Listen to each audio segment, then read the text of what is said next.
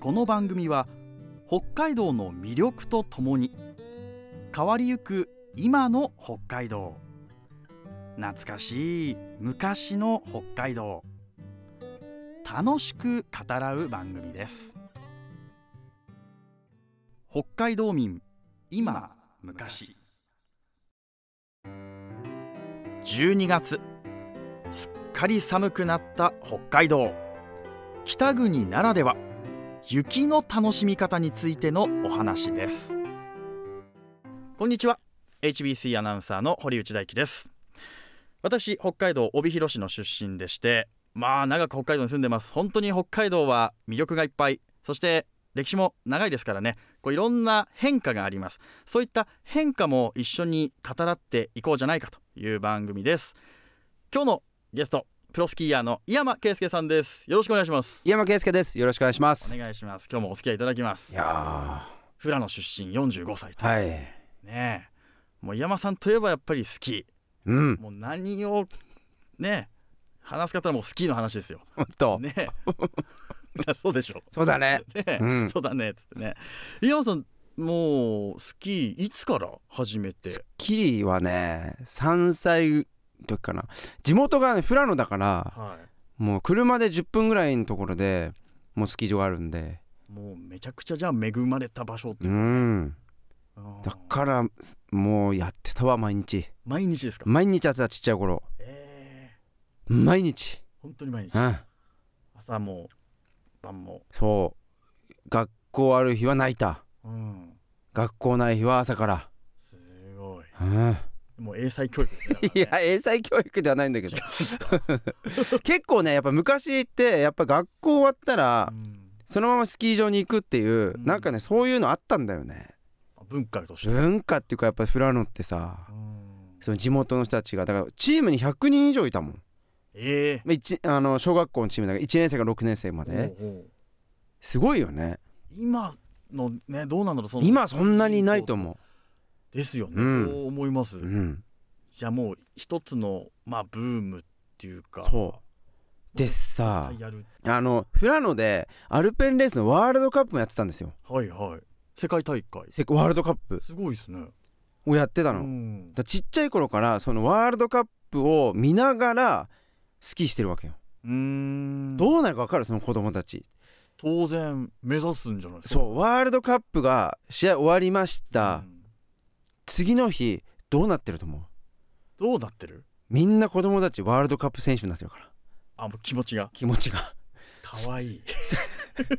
ワールドカップのスタート行っておーゲートも立ってないのにうんゲートがあるように滑ってゴールしました勝ってもいないのにガッツポーズだから、あもう自分ワールドカップ選手選になりき手ってになりきってはあ山さんも当然それをやってうん、育ってきた、育ってきましたそうするとプロスキーヤーにねえだからいつかここでやっぱり僕も出たいとかさ、うんやっぱ活躍したいってやっぱり気持ちになれたよねだから今のなんて言うんだろうファイターズがさその北海道に来て、うんその救助なし運んだあれプロ野球選手になりたいっうて、ん今って今川選手とかさ、うんもう夢叶ってるわけじゃないですかだからそういう子供だったんだよね。あーだからやっぱりそういう風土っていうかね、うんねその土地ならではっていう感じが今聞いててすごいありますよね。えあのね時代だね時代なんでしょうね。ワーやルドカップねまた来ないかなと思ってっぱりそういうの見ると違うもんですね。あ違うんじゃないあーあのやっぱあの広島カープのさうん衣笠さんって知ってる衣笠幸代さ、うんんは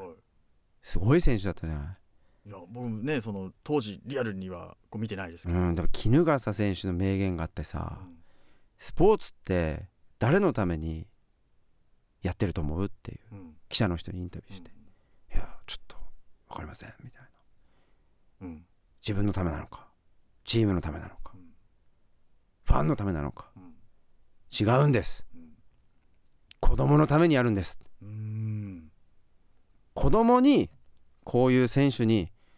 なんないとダメだよっていうのを選手は見せなきゃいけないんですってうん名言があってさ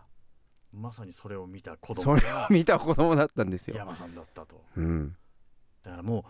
うなんだろうスキーが一つのもちろんそういうねオリンピックだうんワールドカップだっていう方に行くこともあれば、うん一つの本当に遊びとしてこう根付いてる感じだったんじゃないですか、そうこうね地そう元で帯広僕出身ですけどね、うんまあ僕、まあ、スキーで行くとどっちかっていうと僕はスケートの街なので、まあ、もちろんスキーやってた人も周りにはうんいますけどねどっちかっていうと冬はスケートうんスピードスケートはい小学校でもやってた幼稚園でも、うんうん、やってましたね、うん遊びっていうよりかは、まあ、授業とかが多かったですけど、冬のなんかねスポーツとか外でやることって言ったらスケート、うんまあ、北海道って大体こうスケートの文化の場所とうんスキーの文化の場所とね、ねク分かれるロスカントリーの場所もあるしねあクロスカントリーもあるのか。盛んなとことかさあーだから富良野はどっちかというとスキーだしそうでそれこそ6号ってさ北の国からとかの舞台になってるところうはんクロスカントリーがスキー場はちょっと距離があったからかなあーで山があるからって、うんで帯広十勝もスケートメインですけどやっぱり周りに山があるんで、うん例えば帯広からちょっとね30分ぐらい行くと目室うん嵐山っていうこう小さな山があって、うんそこにこうみんな行ったりとかう、んで僕全然だからスキーはやってなかっやっぱスケートなんだたスケートですね小中とアイスホッケーもやりますからね、あそっかうんでもそれでやっぱり冬の体力作りっていうかねそうですでねきるか らねだから僕も今元気にこう健やかにね健やかに30歳になっても健やかにやってるわけですよスケートもねあれ山さんスケートはやっスケートね一回ね阿寒湖に阿寒スキー場でなんか大会やった時に、うん中学生ぐらいの時行ったかな阿寒の湖でレンタルスケートスケ履ーいて、トスピードスケートスピードスケートなのかいやレンタルスケートだからでも分かんないですねあれ、うんスケートやったことあるとねその区別ってつくけ、うんあのするけどなかなかね初そめうてやるとホッケーなんだかフィギュアなんだかでちょっとびっくりしたのうが、んその網走出身のスキーヤーっていうか選手のスキーの選手いたのよ、うんで一緒にやろうやろうって言言ったらそいつめちゃくちゃうまく てスケートうんスキーよりうまいんじゃないかなって思うぐらいって言ったんですか言った 今もまだスキーやっいてやいやもうやってないんだけどあやってないでもちゃんとそ その人はもうインターハイとかでスキーでは優勝とかさ、あしししてる同級生の人なんだあけよどかったからスキスケートの道にね行っても行けたんじゃないかなと思うけどねスキーやってだるから人それってスケートうまいのかな俺は全然滑れなかったけどやっぱ網走出身だからやっぱ授業でやるって言ってたもんああいやそうねオホーツクの方もそうですよねだから北海道半分に分けると、まあ、ざっくりと道東ってね、うんあの右側は結構スケートやるところが多いなんていうふうにもね、うんで言われてますけどねも楽しかった覚えはありますよすごい楽しいんだけど結構あれ転ぶんですようん頭とか打っちゃってねうん結構痛いんあれやばいん帽だ子するんだけど毛糸の帽子をねかぶってい結構あの後ろにひっくり返るんですよねああるあるなんですけど、ーうん結構スケートって慣れるまで、そういろんな思い出がありますよねうんスケートデートとかなかったんですか、スケートデート、うん高校生の時とかいやないなないんいやだ僕だけかもしれない僕がないだなんかけよかくドラマとかであるじゃないですかなんか2人でねこうなんていうの捕まってキャッみたいなやつとかないんだ、で一緒に転ぶみたいなうんないねない いやわかんない本当はあんのかもしれないですけどあー僕は経験してない立場上言えないだけとかじ ゃないの立ち上いや別に言えますよ言えるけど言える材料がないあないんだ富良野はじゃあそもそもリンクがないスケートリンク実はね会った時あったんですよ一瞬うーいや本当に作っなんか誰かが作ったんだろうね いや誰かが水まかないと作れないじゃないですかあそうれですよあれってね学校のグラウンドとかによくだからね冬の間ちょっとあったと思うーん子供の時ううん学校のグラウンドじゃなかったなそれどっかの公園だったんだよな多分なんかまあ町内で作ってみるかみたいな感じだったと思へえう2年ぐらいで終わったんじゃない かなやっぱりスキーの街だってことになったんですのかね町だってなったんじゃないかなじゃあ基本ないんですねじゃあ基本ないと思いますうーんだからこの話だけでもなんかスキースケートの話だけでもこれ結構ねうん盛り上がりますよね、北海道の人ってね、その雪例えば量とか、うん今昔だとこう違います降り方とかうんとねいやー、まあ、どうだろうね徐々に変わってはきてるんだろうけど、温暖化とかで、なんかこうああ違うなってこれ昔こうだったけどうん今ね全然うん違うわとかないわとか、ただね一つだけ発見っていうかうん、自分が大人になって分かったことがあってでちっちゃい頃ってそんなに海外に滑りに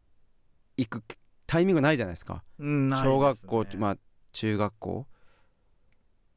小学校の時の後半ぐらいに行ったの高学年ぐらいの時初めて行ったんですけど、だからそれぐらいから行きがしててもなんかいまいちこう今気づけなかったっていうかそこまで雪に対して向き合ってなかったんだろうなって思って、最近こうなんて言うんだろう僕あのー雪のイイイメージが良くないっていうか特に北海道の住んで る人除雪大変だとかいやまああとなんだ大変ですよなんだっけあの道路狭くなって狭くなってとか行きづらいとかうんまあネガティブなイメージ話題が多いですね多いじゃないですか確に確かにそれはそうですねでもどうにかして、うんやっぱ雪をやっぱり好きになってもらいたいなと思って、うん僕的に。うんうんでねやっぱね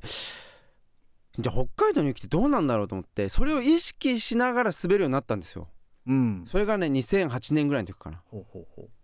僕ちょうど15 5年ぐらい前ん278の時かな、う、うんでやっぱ海外行って日本に帰ってきてまた海外行って日本に帰ってきてって滑るとやっぱね日本の雪質ってやっぱ世界でナンバーワンだなと思ったのうん、えー、ナンバーワンナンバーワンと思一番いいんですかう、うん、えでなんでかっていうとあの日本ってさこうちょっと縦長じゃないですか島どっちが横長 縦長か分かんないけど、うんまあちょっと縦にも横にもなねよくねなんか細い長いっていう、はいでで南、まあ、沖縄と北海道って見たら分かると思うんだけど、うんもう北海道しか雪降んないじゃないですかはい、で沖縄あったかいうん、であのちょうど中国寒いの知ってますモンゴルとか中国ってはいはい冬の間雪降ります雪ね降んないのよ降んないんですかあれ、うんあそうなんで降んないかっていうのはあ後でまた あ説明するんだけどあのポッドキャストでじゃあ ポッドキャスト ね先生するんだけど、うんちょうどあそこの大陸と日本の間に日本海っていう海が海があるんだようんそこうそこの海が大事な日本海という海がそれが綺麗な雪を生んでるって生ことんででするかんですよ南からうん湿った空気うんあったかい空気が流れて蒸発してくるじゃないですか、こう、うんで雲ができますよ雲にねできなくなる、うんそしたらロシアとかうんシベリアの方からうん冷たい風うん空気が流れてくるんですよ、うんうん北風うんうん冬型の気圧配置になってうんで雲とぶつかる皆さん今イメージできてますかこうね天気図日本そう天気図イメージして日本海ののところから雲ができて北上してきますうんで上からは冷たい空気が降りてくる降りてくうるん雲とぶつかるぶつかる雲冷えるでしょはいで溜まったもうパンパンになる雲がもう、うんそしたら羊蹄山とかうん旭岳とかうにんぶつかって止まるんですよ雲が、うんうんそして雪を降らすんですよそうですね理科で習ったやつですねこそれれが習っこたれ理科で習ったやつね土 地的いや土地的うんに何がそういうかというと、うん北海道って奇跡の島だと思っててでなんで中国とか韓国って降んないのかってうん海がないのよそうね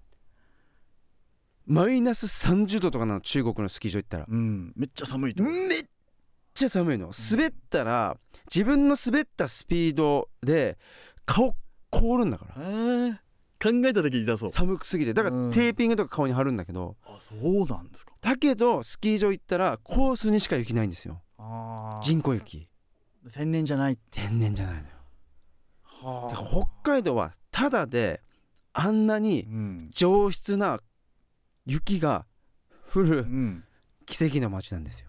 ってことだだから雪の源がはい、もうすぐ近くにねうんその日本海っていうのがあってう、ん、もう上質な雪を降らせるその供給源があるんですよ。素晴らしいとはいはあそれを求めて今海外から何十時間もかけうてん最近ねあの北欧北米うんヨーロッパとかアメリカからうもん滑りに来るの。ああすごいですねオーストラリアの人がニセコに来てうんいろいろ開発とかしてうん海外の方が増えたんですけうどん今はもう雪質を求めて北欧北米から来るようになるんですよ。すごいそうですよね今本当に増えてますもんね、うんニセコもね。でね一回一回ねアメリカ行ったのよアメリシーズン中に2月かな、うんでイミグレーションってさパスポートあの出すところで、はい何しに来たってでもスキーしに来たって言って旅行旅行かって言って旅行だって言ってで北海道って書いてるじゃないですかはい、パスポートに北海道からなんで来るんだと来るんだとそんなこと聞かれるんですか、わざわざなんで北海道からうんスキーしに行くんだってうん、お前怪しいなみたいな逆に怪しまれるんだそこで。だけどやっぱうんベイルっていうスキー場はうんあのいいスキー場だからうんなんか滑ってみたかったんだみたいな話でうんうんそうか北海道ではシャンパンパウダーがあるんだろうみたいなさうんお言ーわれてシャンパンパウダーうん当時まだ犯行とかの時代だったからはあ犯行されてゴーみたいな向こう行って気づくこともありますねやっぱねそうねだからそれ見てやっぱり改めてうん北海道の雪すごいぞっていう、そうだからさそのあのやっぱり雪降ってやだなとかさみんな言うんだけどうさ、ん言っちゃダメだとそう言わな言ってもいいんだけどまあ確かに除雪がめんどくさいなと思うしうん運転もしづらいなと自分でも思うけど、だけどやっぱ世界中からう羨ましがられてうんる場所にみんな住んでるんだから、うんもっとね生かさない手はないですよねねえ誇せりっにか思くうだからもう冬の生活豊かにしてほしいなみたいなさなんかスキー場の楽しみ方とかこうやるといいぞみたいなあーやっぱねなんかね特別何もしなくてもいいいいと思うんですスキー場行けば。うんでスキーやってると僕スキーやってて一番良かったなと思うことが人との出会いなんですよ。ほだからスキーやってなかったら例えば今日もここにもいないですしううんそそのの回り回る、周りうん、みんなみんなとも会ってないからうんやっぱりそういう外に出ることによってこう人との関わりが増えるんでうんうん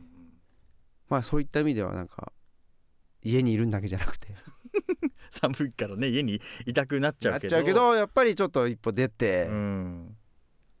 もうスキーしていただいてスノーボードもいいしうん、雪と遊んでほしいなと思いますね冬は。僕去年からね、まあ、今さんの前で言わないですけどスノーボードをちょっと始めたもういいと思います。いいですか、うんボードでもいいいいああよかったでそこでやっぱいろんな素敵なさスそうねノボ仲仲間間もできるし仲間ともね行くし、うんやっぱり改めてやこの年でなんか新しいこと始めるのちょっと怖いなと思ったんですけど、うん楽しいですねやっぱねそすっごいハマっちゃって、ううん去年あのもう後半年明けてから始めたんですけうど、んもっと早くやってりゃよかったなと思ってね、そうだから最初の一歩ってすごういんで占めるの大きいんだっても北海道ってこれよくよく考えるとすごい身近なところにこう山うんスキー場、ありますよねそうこれねだから特に札幌なんか見たらうん海外のその200万人が住んでる町にこんだけの積雪量がある町ってないんだってあこの規模 でこのに住んでる人だから珍しい場所なんうだってん普通だから雪深いところにはあんまりねうん一般的には多分多くの人住まないんですよ住まなね、だから200万人約200万人住んでてうん30分以内にスキー場がある町って札幌しかないと思う他類を見ない、うんこれはでも気づいてない人も多いですよね、うん住んでてね、うんうんだからなんだろう結構そのリゾート地とか行くとアフタースキーのケアとかもすごい考えるじゃないですかホテルとかああはいはいはいんまず最初ね食が来るのようーん食まあ僕ら食事あのほらホほらホテルの食事をよくしようっていうのとスキー場で食べるラーメンとかじゃなくてラーメンとかそそうもまっあとそのあの夜の宿泊される方の、うんうんあの美味しい食事を考えるじゃんだけどさ札幌来るとさうんまあ例えばテイネとかうんバンケイとかいっぱいありますよね藻岩とかあるじゃないですうん滑った後札幌町を降りてきてもう選びたい放題なんですようんうん選択肢が多多いの山ほどあるあるその後飲みに行きたいって言ったらさまあスナックもあればさクラブもあればさそうね踊る方のクラブもあったりさ、うん街ですからうん、だからそっかそういう意味でもスキーだけじゃないってのもいいいいそうそうそうアフアフタースキーも楽しめる街っていうかさすごいですねまたスキーの話か観光の話になっちゃうけどだかうんら札幌って結構すごいなんだろういいいいですよねうんレンタカーうとかっんて、山さんもいろいろ見てきたけどこんな街はないって言ってないいわないそうか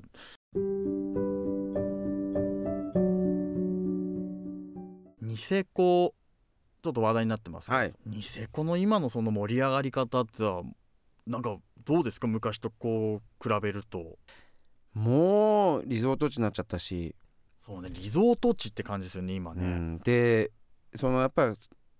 あの